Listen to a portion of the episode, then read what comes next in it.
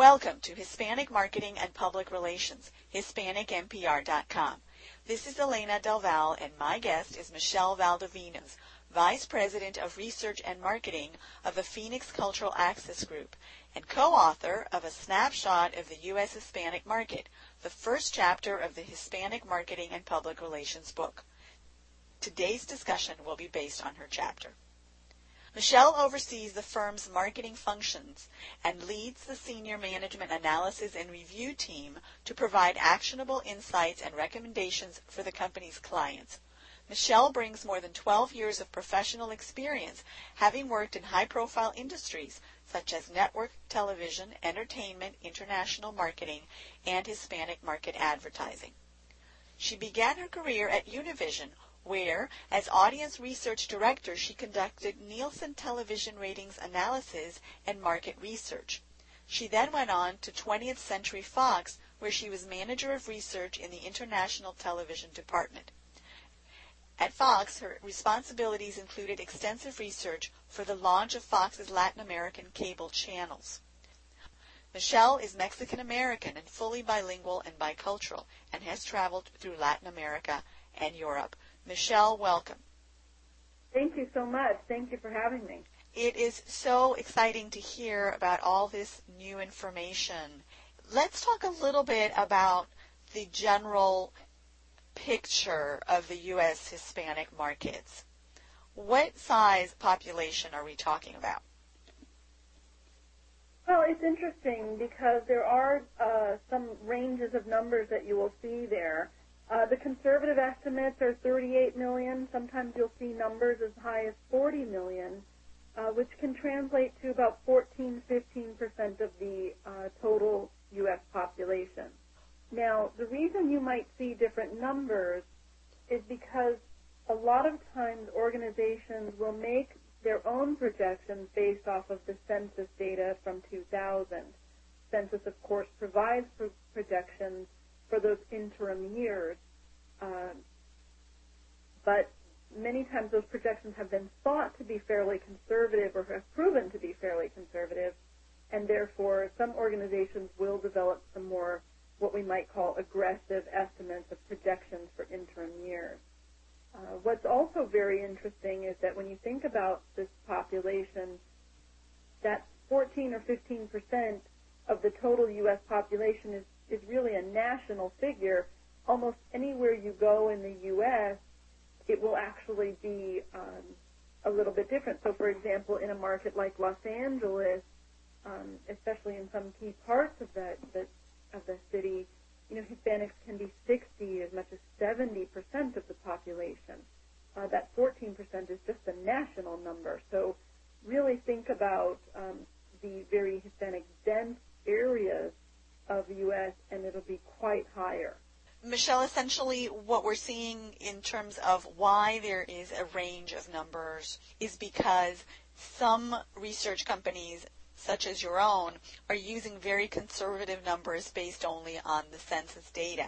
Is that correct?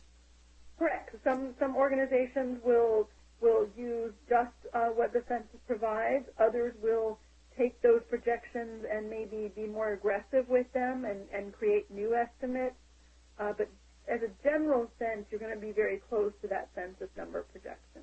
I have heard numbers as high as 44 million, and those numbers, if I'm understanding correctly, are numbers that are using projections and that are also including Hispanics that perhaps were not included in the census count because of being illegal immigrants or because they didn't participate in the process.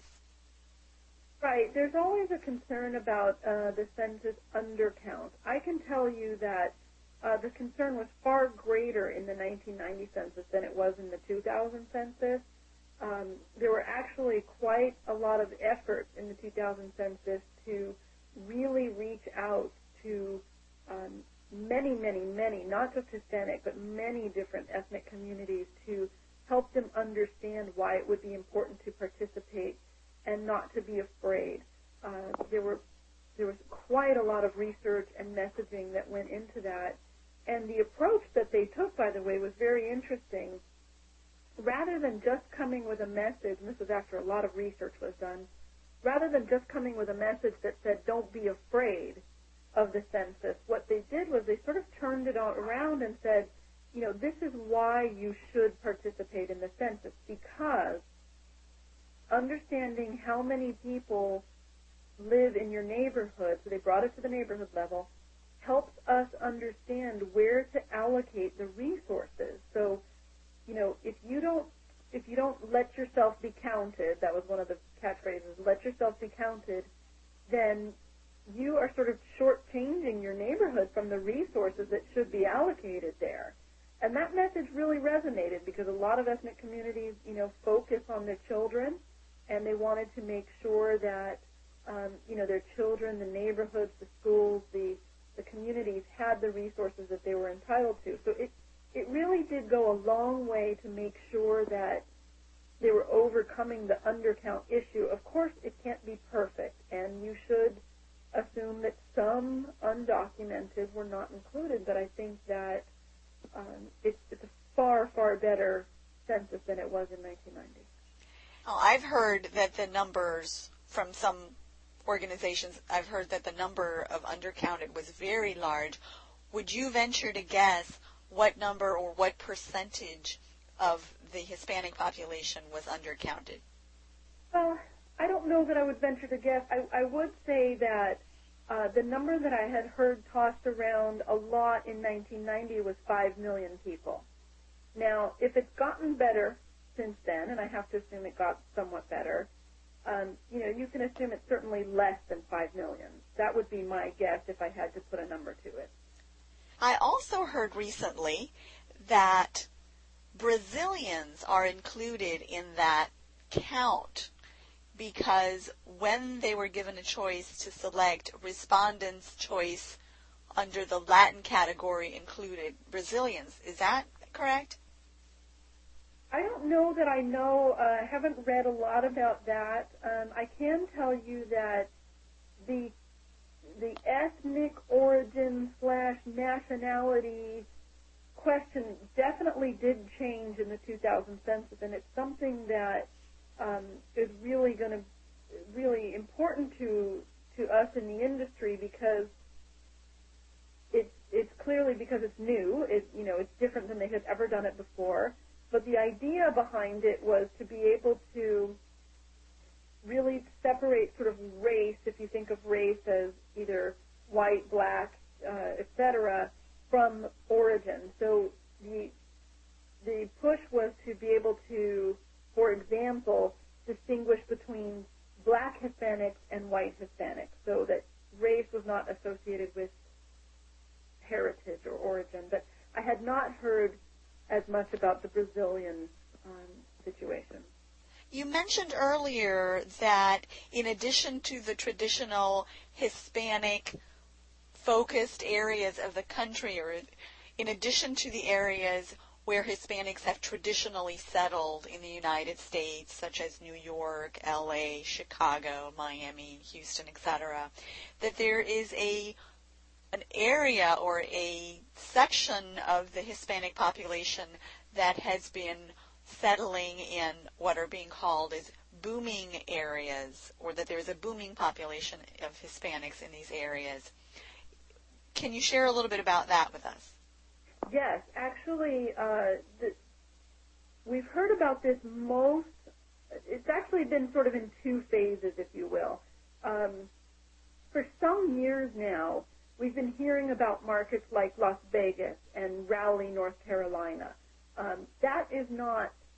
It's new in the relative history of the Hispanic market industry, uh, but it's not the newest news what's really been the most recent developments with respect to emerging markets is the influx of Mexicans into the southeast.